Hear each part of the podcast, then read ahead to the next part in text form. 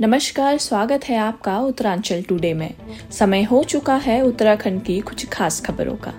आइए शुरुआत करते हैं पहली खबर से। उत्तराखंड के मंत्री के आग्रह पर इसरो ने हटाई भू धसाव की तस्वीरें। कहा पैदा हो रहा था भय का माहौल? रक्षा मंत्री राजनाथ सिंह ने उत्तराखंड में किया सैन्य स्थल का लोकार्पण। पूर्व सैनिकों को कहा भीष्म पितामह। उत्तराखंड की लापता बुज़ुर्ग के इंटरनेट पर वायरल वीडियो का सीएम ने लिया संज्ञान। पुलिस को मुंबई में मिली बुज़ुर्ग लापता।